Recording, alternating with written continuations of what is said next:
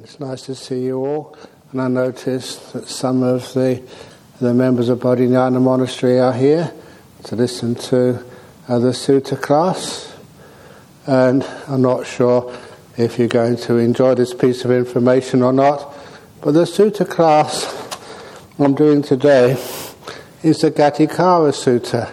And I only did that a couple of weeks ago to you in the sutta classes in Bodhinyana. So you may have heard this before, but you haven't heard this as many times as I've heard it. So hopefully you can find it interesting. And the, one of the reasons is because, again, I was asking Ai Ling whether you like these sutta classes or whether we should do guided meditations or exactly what type of suttas you wanted, whether you wanted deep suttas or ordinary suttas or somewhere in between. And apparently, you can blame my Ling for this.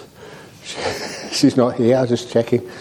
She was saying that some of you so wanted deeper suttas.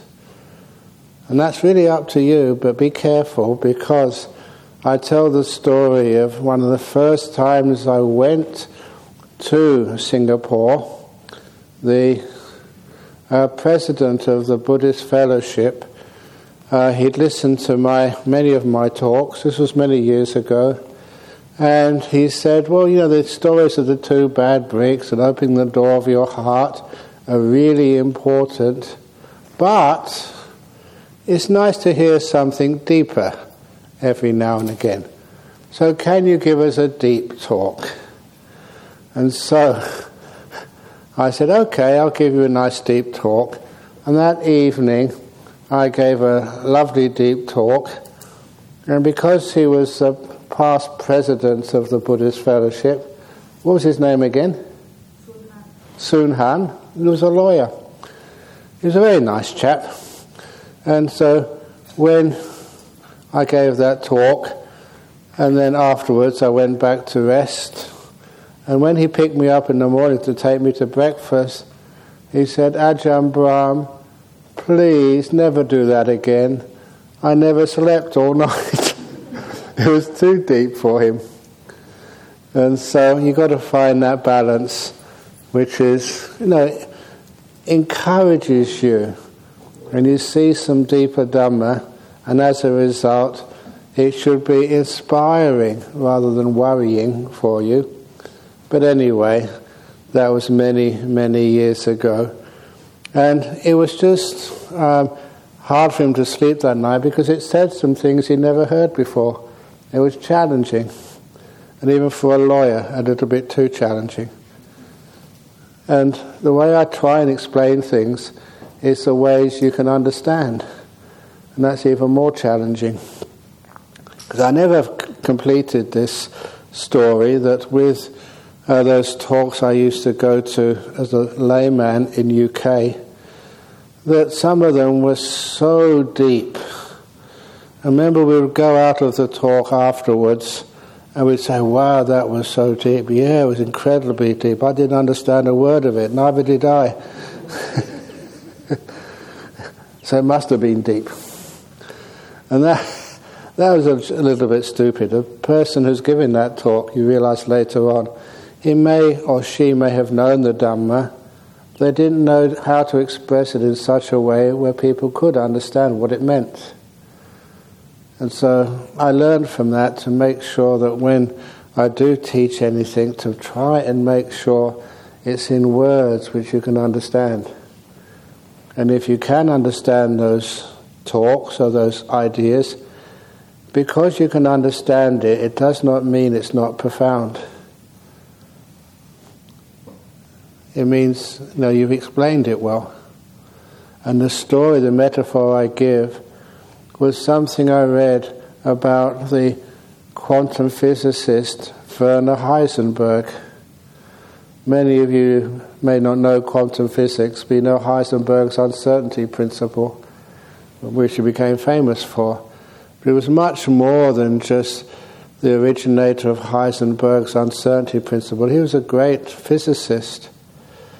But one of his quotes, which I will never forget, He said, if you can really, if you really know the subject of quantum physics, then you can be able to explain it to the barmaid serving you a pint of beer in the pub. Of course, you know, none of you go to pubs, but you can understand what I mean. And that barmaid will be able to understand what you mean.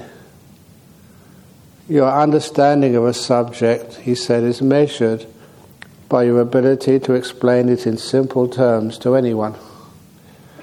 And I take that on board, that if you really understand the Dhamma, you should be able to explain it in such terms that everyone understands. Whether they want to understand it or not is another matter. Whether they're ready to understand it is another matter. So just like that simile for what enlightenment was, which I mentioned this morning. You know, the, f- the five children playing the wishing game. It's a very simple explanation. That's why I like it so much. And so it gives you a feeling for what this enlightenment is. It may not feel profound because you can understand it, but it is profound. So anyway, the sutta class, today uh, I chose to again talk about the Ghatikara Sutta. And one of the reasons I'm talking about Ghatikara Sutta is because it's concerning a past life of Gautama the Buddha, you know, our Buddha. And it was quite a surprise to read this in the suttas, simply because it challenged some of the ideas I had about the progress of a person who's to become a Buddha in a future life. And this is earlier teachings. This was taught by the Buddha himself. So it has some authenticity, which can challenge some of our ideas of, you know, the progress to being a Buddha. And one of the nice things about this sutta, in, it's the eighty-first sutta in the middle-length sayings, that there is also another sutta which mentions Ghatikara, and that's in the Samyutta Nikaya. I've also got that here as well. It's in the Devata Samyutta. There's a fifty, fiftieth sutta there. And that shows another thing about Ghatikara, and it make, it gives some authenticity to the first sutta I'm going to read out. When it's mentioned twice, and in different collections of suttas, the Majjhima Nikaya is maybe one of the most popular collections of suttas, and this is uh, from the Samyutta Nikaya, another popular collection. And these two different suttas come together, they support one another. So here it is, with Ghatikara. And please excuse me, but yesterday, reading suttas, I don't know, it's because I respect them so much. I usually do a Namo Tassa first of all. So I'm going to do that. Namo Tassa Bhagavato Arahato Samma Sambuddhassa. Namo Tassa Bhagavato Arahato Samma Sambuddhassa. Namo Tassa Bhagavato Arahato Samma Sambuddhassa. With Ghatikara. Thus have I heard. At one time the Buddha was wandering in the land of the Kosalans, together with a large sangha of monks. Then the Buddha left the road, and at a certain spot he smiled. And the Venerable Ananda thought, what is the cause? What is the reason why the Buddha smiled?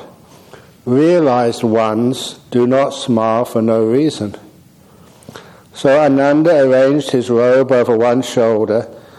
Usually when we're traveling we have the robe over both shoulders. But when we want to pay respect or in a temple or giving a talk, it's always one robe over one shoulder, or sometimes with me, the robe over no shoulders because it falls off.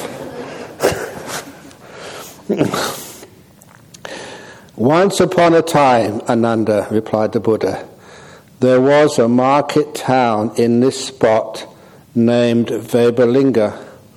It was successful and prosperous and full of people. And Kassapa, a blessed one, a perfected one, a fully awakened Buddha, lived supported by Vebhalinga. It was here, in fact, that he had his monastery, where he sat and advised the Sangha of monks. Then Ananda spread out his outer robe, folded in four, and said to the Buddha, "Well then, sir, may the Blessed One sit here." Then this piece of land would have been occupied, would have been occupied by two perfected ones, fully awakened Buddhas.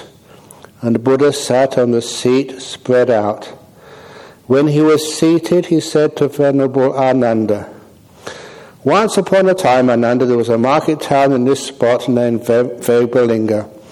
It was successful and prosperous and full of people, and Kassapa, a blessed one, a perfected one, a fully awakened Buddha, lived supported by Vebhalinga.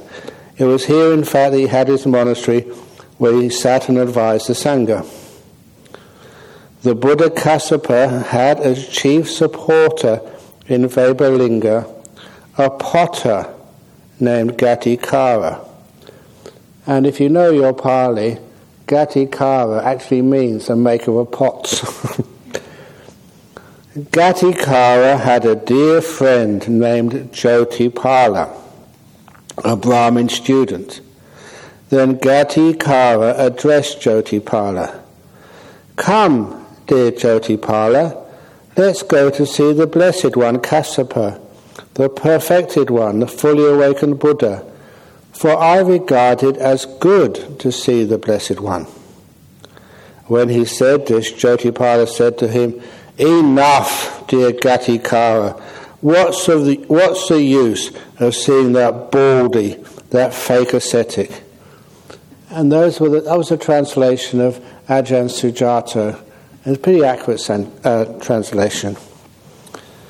For a second time, and a third time, Ghatikara addressed Jotipala. "Come, dear Jotipala, let's go to see the Blessed One Kassapa, the perfected one, the fully awakened Buddha, for I regard it as good to see that Blessed One." And for a third time, Jotipala said to him, "Enough, dear Ghatikara. What's the use of seeing that baldy, that fake ascetic?" "Well then, dear Jotipala, let's take some bathing paste of powdered shell and go to the river to bathe." And if you know, in India, they very often, they always like bathing, if they can, if there's water. "Yes, dear," replied Jotipala, so that's what they did. Then Ghatikara addressed Jotipala. "Dear Jotipala, the Buddha Kassapa's monastery is not far away.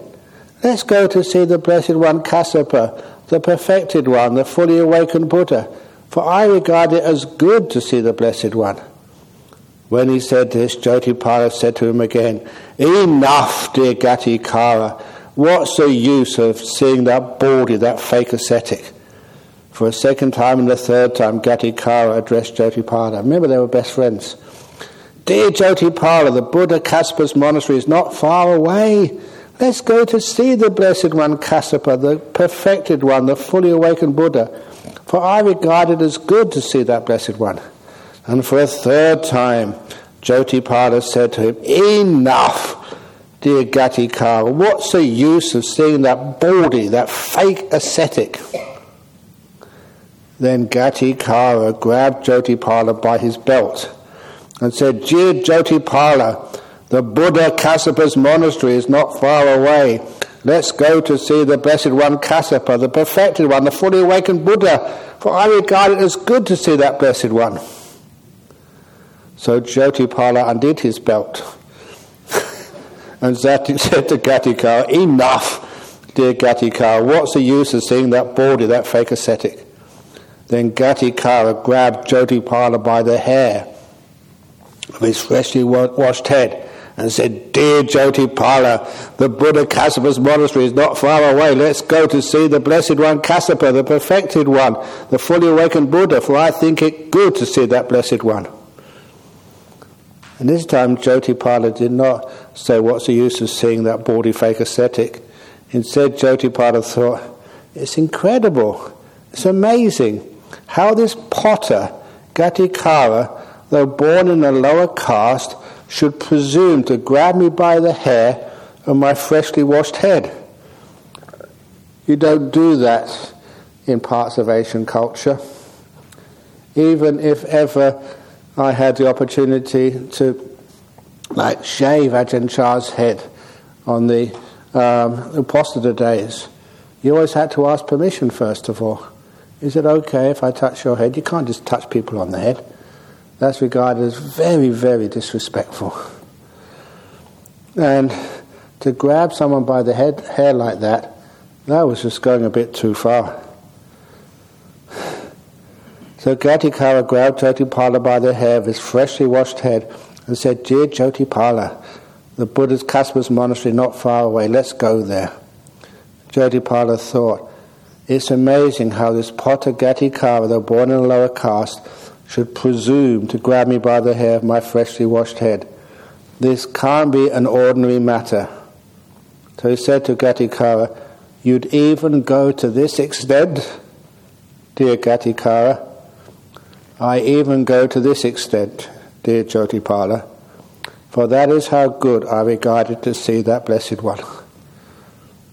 "Well then, dear Ghatikara, release me, we shall go." And it was very good for both of them to go and see the former Buddha Kassapa, to see what happens next. Then Ghatikara the potter and Jotipala the Brahmin student went to the Buddha Kassapa. Ghatikara bowed and sat down to one side. That's always the way that disciples uh, treat their, their teacher. But of course, Um, Jotipala wasn't a disciple yet, so uh, Jotipala uh, exchanged greetings with the Buddha and sat down to one side. And Ghatikara said to the Buddha Kassapa, "Sir, this is my dear friend Jotipala, a Brahmin student. Please teach him the Dhamma." Then the Buddha Kassapa, educated, encouraged, fired up, and inspired Ghatikara and Jotipala with a Dhamma talk. Then they got up from their seats, bowed and respect, respectfully circled the Buddha Kassapa, keeping on their right before leaving. That's the way that people pay respect to someone they they uh, who's inspired them. Even I recall staying in Ajahn Chah's monastery, and sometimes uh, helicopters belonging to the Thai military, you see them flying overhead over that monastery and going round three times in the air, you know, above Ajahn Chah's monastery, always keeping their right side to the object of worship. And even uh, in the great mosque in Mecca, you see some of the students of Islam, they always go around three times, keeping their right side to the Kaaba, their object of worship that day. It's an old Asian tradition which we share as Buddhists with the Muslims. How that got to the Muslims, who, you know, became a religious force later on in life, sometimes makes me ask, you know, how come Buddhist Indian traditions got into that culture? And on that subject, just for interest, you know there used to be a very good monk over in Kuala Lumpur called Doctor K. Sri Dhammananda. Many of you may have met him. The Buddhist Fellowship over in Singapore was encouraged by him. They started off as a Buddhist graduate fellowship for university students. But anyway, they decided to make it open to everybody. So Doctor K. Sri Dhammananda was a very powerful, good monk. And he also, he was a good friend of mine. And I remember one of the talks we gave at his place, because he knew that I could give a good talk. So he said, "Well, what do you want to talk about tonight?" And I said, "Let's talk about ghosts." And the hall was packed. And people who couldn't get in were looking through the windows. And that was just the human beings. The ghosts there were all even more. And Doctor K. Sri Dhammananda, he was just a wonderful, good-spirited man, a monk. And every now and again, I would be giving a story, and then he'd take the microphone and tell one of his stories, and I'll tell another one. It was one of those most memorable talks. It was really good fun. It was there when he told the story in one of the houses close by, which was haunted. They they weren't Buddhists, and I think they tried Christians, Taoists, Muslims, everybody, and nothing worked. So they invited him there to try and do some chanting to get rid of the ghost, and it worked. He went into the house, chanted, and the, chant, the ghost left the house.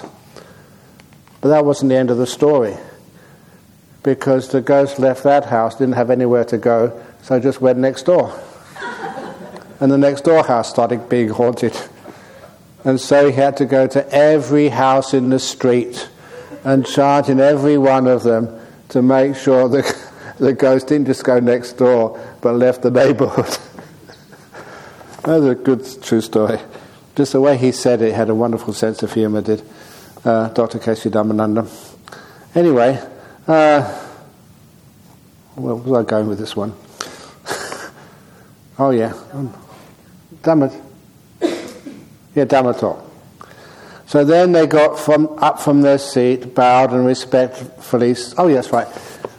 That he was the one who told me, because in Malaysia there's many... Muslims there, and many of the Muslims in Malaysia, and if they had the chance, they would become Buddhists. So they go to see him and they talk about so many things. And he has passed away now, Doctor K. Sri Dhammananda, but many of them told him that when they went on Hajj to Mecca, when they went into the Grand Mosque, there's many anterooms you go in first of all, before you actually get to the main area. And he said, there's one of those anterooms. They are told, do not look at the ceiling. Keep your eyes down. And I think, you know, Singaporeans, Malaysians, people in that area, you tell them not to do something, and that's inviting them to do it. and, and so a couple of them had a quick look at the ceiling, and they found out why they weren't allowed to look at it. Because on the ceiling in the holiest place of Islam, there's a, a painting of the Lord Buddha. And of course they can't ask, what the heck is that doing there? They're getting in real trouble. They'll admit that they didn't follow instructions. But what's that doing there? And it's not just one person saw that, many people saw that. Interesting piece of information. But anyway... Then they got up from their seat, bowed and respectfully circled the Buddha Kassapa, keeping him on their right before leaving. Then Jotipala said to Ghatikara, "Dear Ghatikara, you have heard this teaching, so why don't you go forth from the lay life to homelessness? Why don't you ordain? And don't you know, dear Jotipala, that I look after my blind old parents." Both his parents were old and blind, and he was their son. And he thought that was a more important thing to do, you know, to do your filial responsibility, because there was no one else to look after his blind old parents. And Jotipala replied, "Well then, dear Ghatikara, I shall go forth from the lay life to homelessness." So Jotipala, who was called many times the Buddha Kassapa, baldy, fake ascetic, was obviously so inspired that now he became a monk under Kassapa. Not long... So then Ghatikara and Jotipala went to the Buddha Kassapa, bowed and sat down to one side. And Ghatikara said to the Buddha Kassapa, "Sir, this is my dear friend Jotipala, a Brahmin student. Please give him the going forth." And Jotipala, the Brahmin student, received the going forth, the ordination, in the Buddha's presence. Not long after Jotipala's ordination, a fortnight later, the Buddha Kassapa, having stayed in Vebhalinga as long as he wished, set out for Benares, Travelling stage by stage, he arrived at Benares, where he stayed near Benares in a deer park at Isipatana. King Kiki of Kasi heard that he had arrived. He had the finest carriages harnessed. He then mounted a fine carriage, and along with other fine carriages, set out in royal pomp from Benares to see the Buddha Kassapa. He went by carriage as, as far as the terrain allowed, then descended and approached the Buddha Kassapa on foot. There's many stories like that, and this is why I say the nice way to understand the importance of the breath in meditation. You go, you know, towards peace on using your breath, taking the breath as far as it can go, and then from there you use other vehicles to get you deeper. Usually, you know, the, the joys and the pleasures, the nimittas, and you take the nimittas as far as they can take you, and then you discard the nimittas and get into jhanas. So each meditation object can take you only so far, and you know when basically to let it go and go to a more refined meditation object. Just like King Kiki of Kasi went in his carriage as far as it would go, and then went on foot. He bowed and sat down to one side, and the Buddha, educated, encouraged, fired up and inspired the king with a Dhamma talk. Then King Kiki said to the Buddha, "Sir, would the Buddha together with the Sangha please accept tomorrow's meal from me?" And the Buddha Kassapa consented in silence. That consent in silence was very common in the time of the Buddha, that instead of saying yes, you don't say anything, and you take that as an assent. Please don't do that to me. If you say, "Can you please give me an interview," and I don't say anything, that doesn't mean yes, okay? "Can you please come to Singapore?" That doesn't mean yes, because I don't say anything. So anyway, what I usually answer, because it's really, I just you can't say no when people give you a good invitation, and they, you know you know it'll be very good for them, and and you know benefit them a lot. But sometimes you can't go everywhere. So what I usually say, "Can you come to Singapore to give a teaching?" My reply is, "I'll think about it." And I've been thinking about many invitations for years now.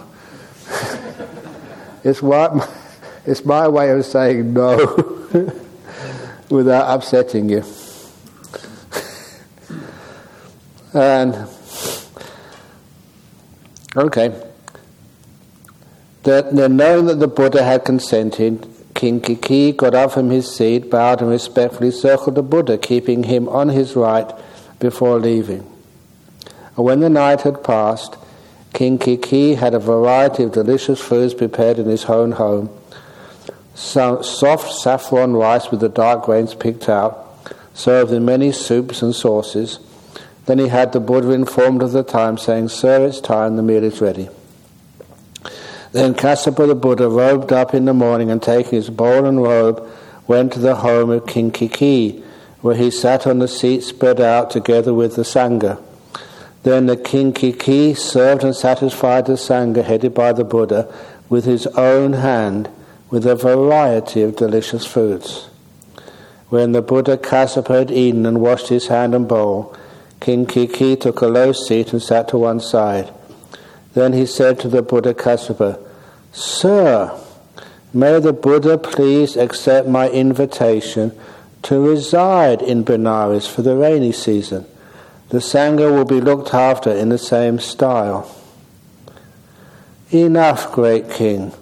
I have already accepted an invitation for the rain's residence." Now, one of the first things to notice there, uh, the king was very smart. You feed the monks first of all, or the nun, and once you've fed them and they're very happy, then you can invite them. When you feed a monk and the monk is well fed, they're much softer with a full tummy. I don't know why it is, sometimes you're really busy and you're rushing around, and then people stop you and ask you for something. Please choose the right time. I'm giving you a clue now how to get Venerable Chanda to go and give a talk over in Singapore or anywhere. She's a good teacher. Anyway, is that okay, or are you going to think about it? I think about thinking about it. She has thought of a subject for twenty twenty-four. twenty twenty-four? Because, because she's been silent. Because she's, because she's been silent, she's accepted. Okay, let's get back to the Ghatikara Sutta. Uh, Enough, great king, I've already accepted an invitation for the rain's residence. Oops. Uh, okay. Yeah, I just can't. Pages are stuck together. There we go. For a second time and a third time, King Kiki said to the Buddha Kassapa, "Sir, may the Buddha please accept the, my invitation to reside in Benares for the rainy season. The Sangha will be looked after in the same style." "Enough, great king. I have already accepted an invitation for the rain's residence." Now the Buddha would actually uh, refuse a king. You've got to be careful which king you refuse, because sometimes they, might, they used to put people who refused them into the Tower of London. I remember lots of stories about that. Then King Kiki, thinking, "The Buddha does not accept my invitation to reside for the rains in Benares," became sad and upset. Then Kiki said to the Buddha Kassapa, "Sir, do you have another supporter better than me?" "Great king, there is a market town named Vebhalinga, where there's a potter named Ghatikara. He is my chief supporter." "Now, great king, you thought, the Buddha does not accept my royal invitation to reside for the rains in Benares," and he became sad and upset. But Ghatikara does not get upset, nor will he. Imagine this. Buddha Kassapa was saying, accepted an invitation from a potter instead of from a king. That was really weird. And he said, Ghatikara does not get upset, nor will he. Ghatikara has gone for refuge to the Buddha, the Dhamma, and the Sangha. He doesn't kill living creatures, steal, commit sexual misconduct, lie, or take alcoholic drinks that cause ne- negligence. He's keeping the five precepts. Also, he has experiential confidence in the Buddha, the Dhamma, and the Sangha, and has the ethics loved by the noble ones. And if you know the suttas, that is what they always say of stream winners. Experiential confidence is, doesn't mean just by inference or what you believe. You know, you have the great experiences of entering the stream. He's a stream winner. He is free of doubt regarding suffering, its origin, its cessation, the practice that leads to its cessation. He eats in one part, that's the Four Noble Truths. He eats in one part of the day. He's celibate, ethical, and of good character. He has set aside gems and gold and rejected gold and money. He's put down the shovel and doesn't dig the earth with his own hands. He takes what has crumbled off by a riverbank or being dug up by mice and brings it back in a carrier. When he has made a pot, he said, "Anyone may leave bagged sesame, mung beans or chickpeas here and take what they wish," like barter. But he didn't say what he was going to barter. You leave what you want, you take what you want. He looks after his blind old parents. And since he has ended the five lower fetters, that means he's an anagami, Ghatikara will be reborn spontaneously and will become extinguished there, not liable to re- return from that world. And that's the state of being an anagami, and go to the pure abodes. And when you get reborn in those places, you can't really say you're reborn. You reappear there, because you're not born as a baby. You don't have to go to school anymore. You reappear, reappear fully formed. So the Buddha was saying that Ghatikara was a non-returner. That's why his best friend Jotipala, didn't matter how many times he called the Buddha a baldy, he just never got upset, but just made sure he found a way that his best friend Jotipala could meet the Buddha. Then one time, great king, I was staying near the market town of Vebhalinga. Then I robed up in the morning and taking my bowl and robe, went to the home of Ghatikara's parents. They were blind and old. Well, I said to them, "Excuse me, where has Bhaggava gone?" And Bhaggava was the name of, almost like a nickname of Ghatikara, a personal name. "Your supporter has gone out, sir, but rice from the pot and sauce from the... I say, your supporter has gone out, sir, but take rice from the pot and sauce from the pan and eat." So that's what I did. This is the Buddha Kassapa. "And after eating, I got up from my seat and left." Then Ghatikara went up to his parents when he returned and said, "Who took rice from the pot and sauce from the pan, ate it and left?" "It was the Buddha Kassapa, my dear." Then Ghatikara thought, "Oh, I'm so fortunate, so very fortunate, in that the Buddha Kassapa trusts me so much." Then joy and happiness did not leave him for a fortnight or his parents for a week. A Buddha sort of ate your food.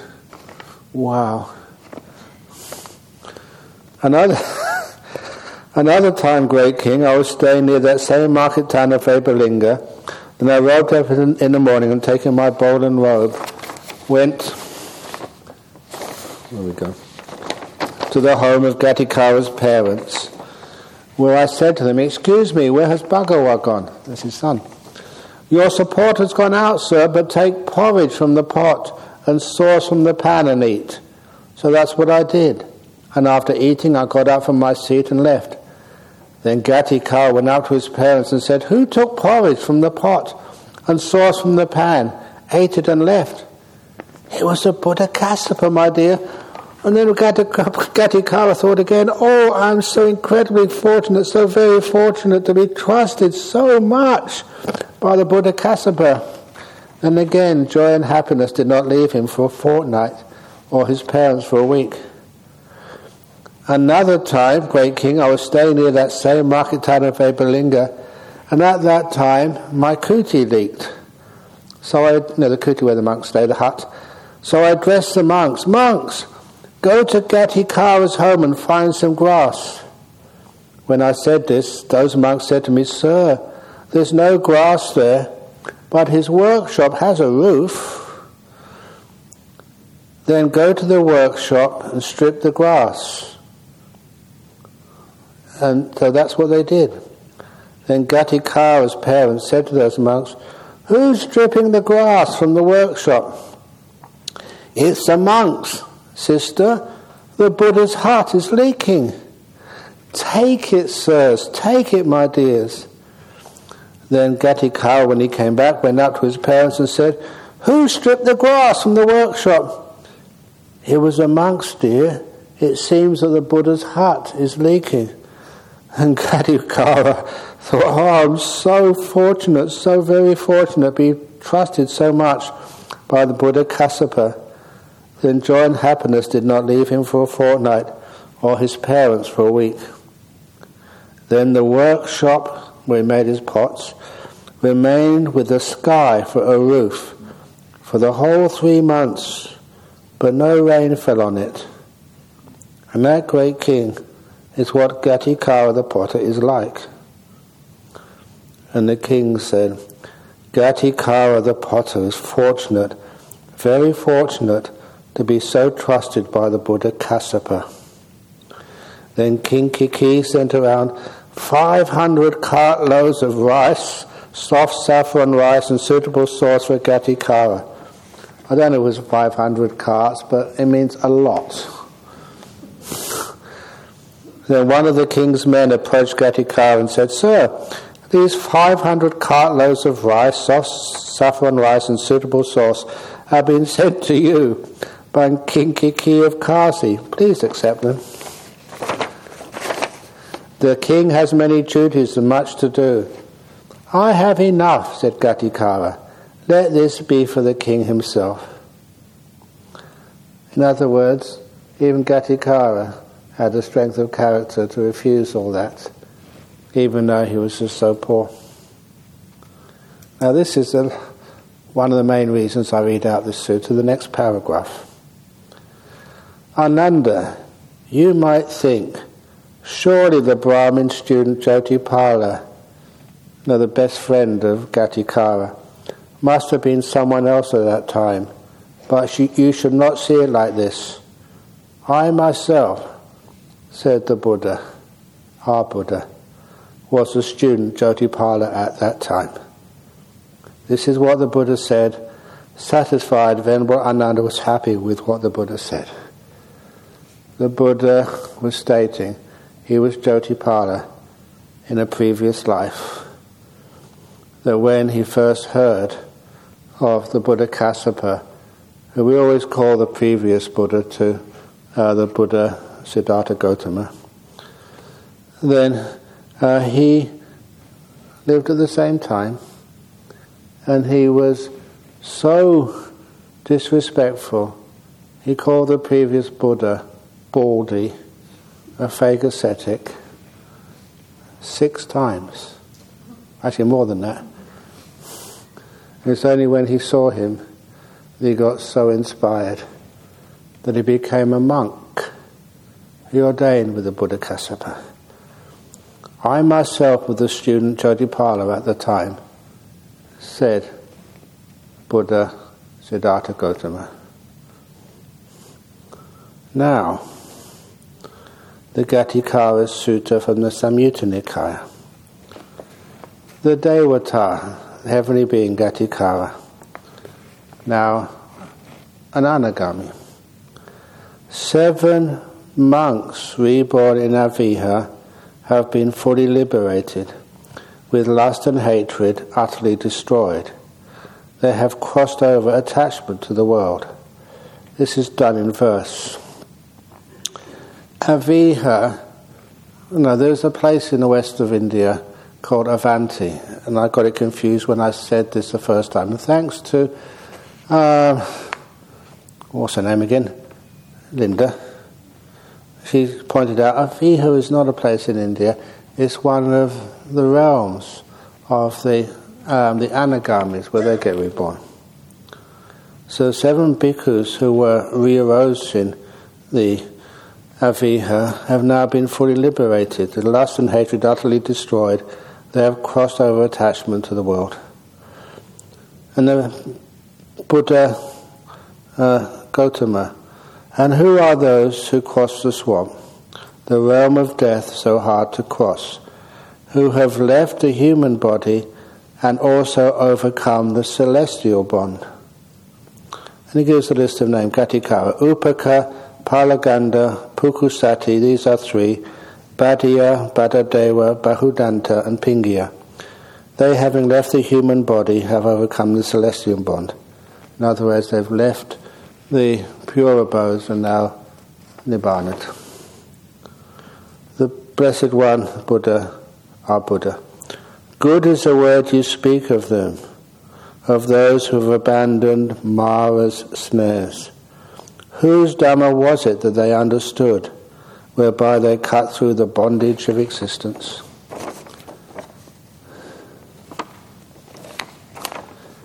It was not apart from the Blessed One, it was not apart from your teaching. By having understood your Dhamma, they cut through the bondage of existence. Where name and form, Namarupa ceases, stops without remainder. I always love that line. Without remainder, I mean, it really stops. By understanding that Dhamma here, they cut through the bondage of existence. And the Buddha replied, deep is the speech you utter, hard to understand, very hard to grasp. Having understood whose Dhamma do you utter such a speech?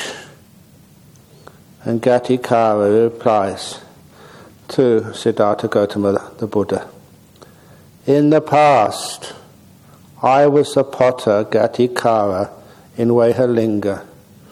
I supported my mother and father then as a lay follower of the Buddha Kassapa. I abstained from sexual intercourse. I was celibate, free from carnal ties. I was your fellow villager. In the past, I was your friend. I am the one who knows these seven liberated bhikkhus who with lust and hatred utterly destroyed have crossed over attachment to the world."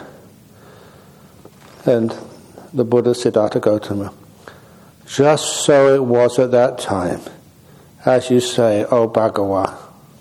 And that Bhaggava, it's not like the usual uh, pronunciation, the usual word Bhaggava, uh, you know, it's in um, Namo Tassa Bhagavato. It's another um, word similar in pronunciation, but it's got two G's. It's a different word. It was the same nickname which the uh, Jotipala gave to his friend Ghatikara before. The Blessed One remembers this, you know, the current Buddha. "As you say, O Bhaggava, in the past you were the potter Ghatikara in Vebhalinga. You supported your mother and father then as a lay follower of the Buddha Kassapa. You abstained from sexual intercourse, you were celibate, free from carnal ties. You were my fellow villager. In the past you were my friend. Such was the meeting that took place between those friends from the past, both now inwardly developed, bearers of their final bodies." The Buddha, the final body of a fully enlightened one. Ghatikara, the non-returner, just so close to making that final step, but bearing their final bodies. I kind of like that sutta very much, especially when you put it with the sutta of Ghatikara coming to basically congratulate his old mate, Jotipala, now reborn as Siddhartha Gautama, and now fully attained Buddha. It gives a sense of understanding that a Buddha, even in a previous life, was not so perfect. He couldn't even recognize the Buddha Kassapa in his own vicinity and called him Baldy. But as soon as he met the Buddha Kassapa, then, of course, he really got uh, so much faith, he became a monk himself. So that gives a sense of like almost humanity. Humanity? I don't know if that's the right word. But of two old friends meeting one another. One the Buddha, one his best friend from a previous life. And it also shows that, oh, that uh, on the path of being a Buddha, previous life, and the Buddha Kassapa was always supposed to be in this eon, not that long ago, according to the cosmology of Buddhism. And so it's wonderful they could meet one another and they can actually show what it was like in a previous life, and that person became a fully enlightened Buddha. How many of you is it possible to be a fully enlightened Buddha? Even those of you or your friends who say, "I'm going to go to the monastery." So what are you going to a stupid monastery for? To see those baldy nuns and those baldy monks. Actually, you're more baldy than I am. I've got to have a shave later on. And it gives an idea. We always think that it takes lifetimes to be a Buddha. Lifetimes of perfections. Does it? Okay. Any questions before we finish off? Yeah? Uh, did Anagamis, do they go to the pure abode? Yes.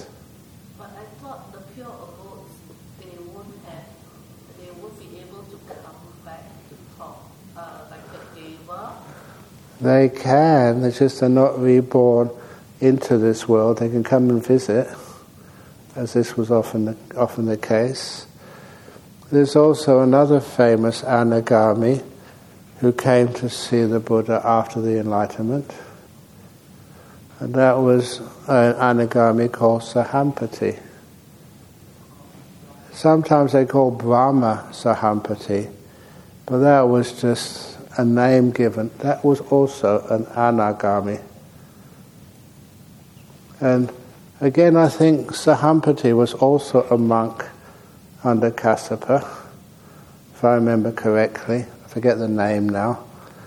And uh, Sahampati came to see the newly enlightened Buddha, not to actually to just renew friendship, but to say to the Buddha, "Look, please teach out of compassion. There are many beings in this world with little dust in their eyes. So please teach out of compassion for the world." And that was one of the reasons why the Buddha was not a Pacheka Buddha, what they call silent Buddha, but actually spent his life teaching. He needed someone. When you understand in these deep meditations how you become so still afterwards, where you know all your desires are basically quashed. You come out afterwards, there's nothing to do. You need someone else to ask you, "Can you please teach out of compassion?" And that was, they didn't say he was a friend of the Buddha, but if they, he was a monk, if Sahampati was a monk under Kassapa, and uh, obviously Siddhartha Gautama was a monk under Kassapa before, it's very likely they knew each other. And so Sahampati came and said, "Please teach." And that was always needed. I know sometimes we use the word Brahma like as a god. I remember, you know, you know my sense of humour, that when I first heard that, that Brahma came and asked the Buddha to teach, and how important that invitation was. Then I just, one of my monks, and I repeated it many times, what he said, "Thank God for Buddhism." Thank Brahma Sahampati. But it wasn't really a good statement, because the Brahma literally means God, but he was an Anagami, a non-returner. So they have some interesting suttas. They're not all about noble truths, four noble truths, so in non-self. They got some interesting historical facts in there, which I wanted to share with you. The other thing which I really like in here is just how, when Ghatikara just obviously made this invitation to the Buddha, "Please, you know, whatever I have, please take whatever you want." And when the Buddha accepted, like rice or porridge, or even grass from the workshop, how that gave so much delight, you know, to the parents and to Ghatikara himself. And I know many of you have been so generous in the past, but don't just leave it there. Just please delight in your goodness, in your kindness, in just, you know, the, what you do. That brings you so much happiness, and it's all for free. Instead, if you do something wrong, then we tend to have so much guilt and, "Oh, I'm hopeless, I don't really deserve to be in this uh, retreat centre, oh, all these other people, I'm taking their place, I feel terrible." Please never think like that. Instead of always um, checking out your bad karma account, check out your good karma account, and all the amazing, wonderful things you've done. And if you give like a bar of chocolate to Venerable uh, Chanda or to me or to any other monks, please, if you give that bar of chocolate, think, let happiness never leave you for a fortnight. Why not?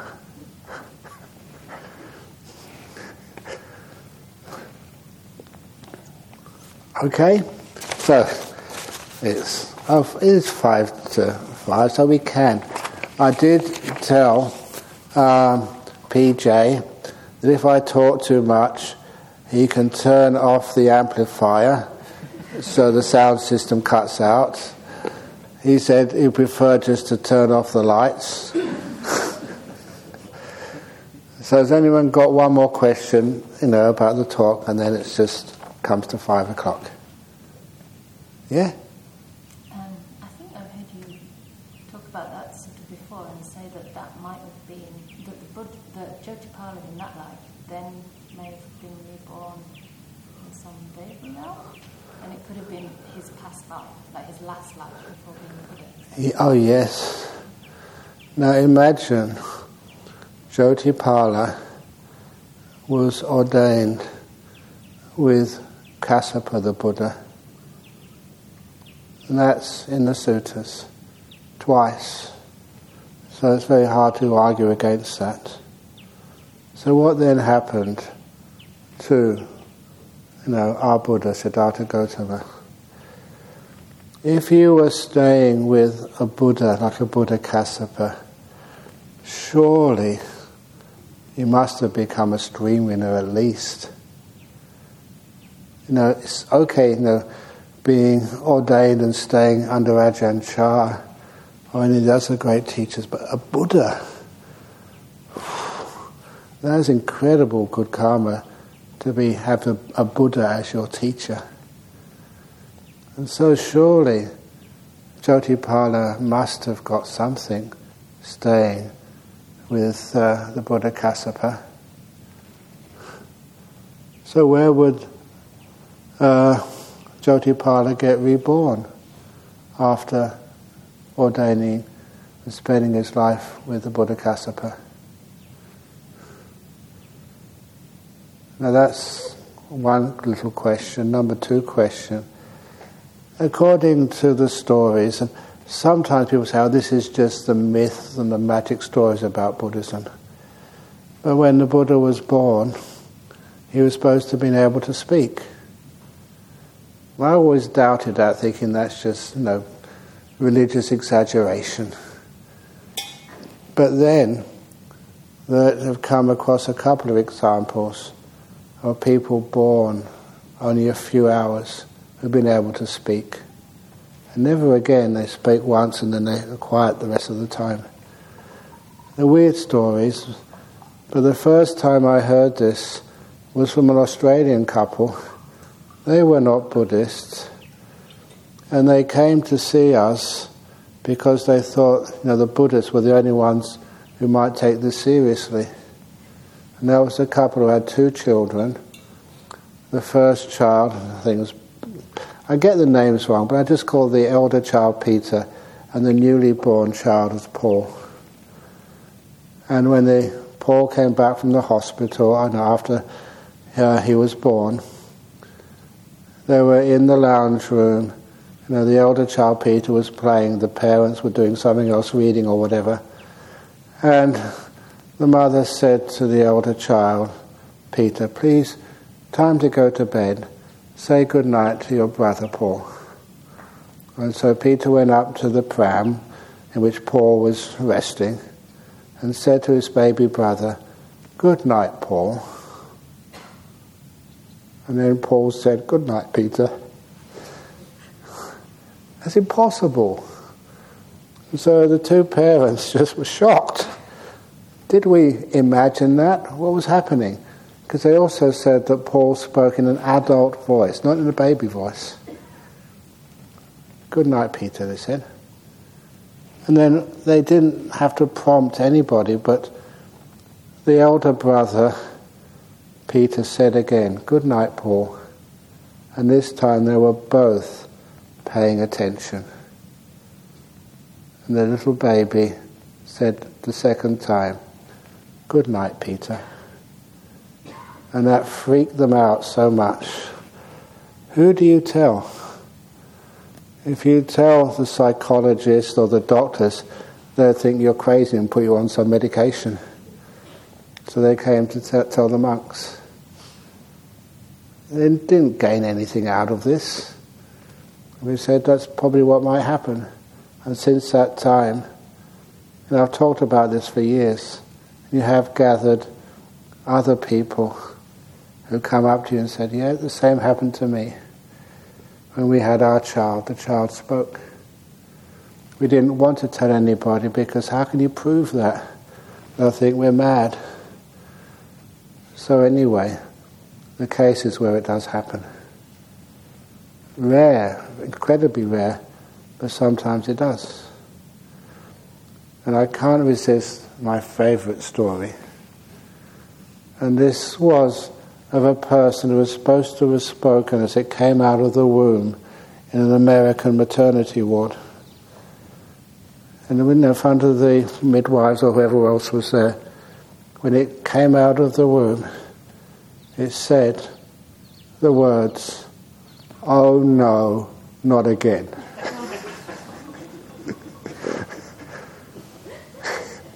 Imagine, you know, you realise nappies, going to school, and all of that, you had to do it all over again.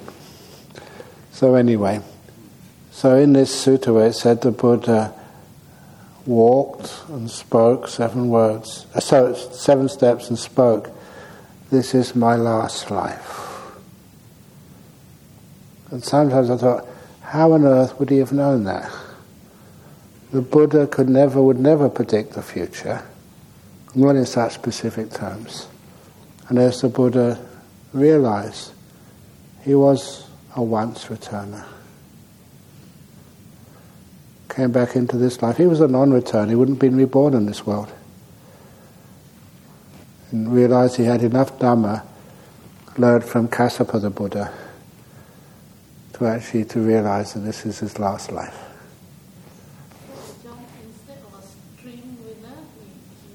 Once.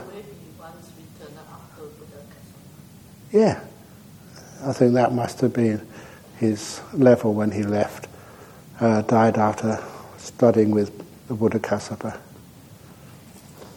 And the other piece of evidence, this other piece of evidence is again circumstantial, is we all know, according to the stories, that Siddhartha Gautama came to this planet Earth from the Tusita realm. In another place, it says that once returners mostly get reborn in the Tusita realm. It only says mostly, it's not full evidence, but it's pretty good.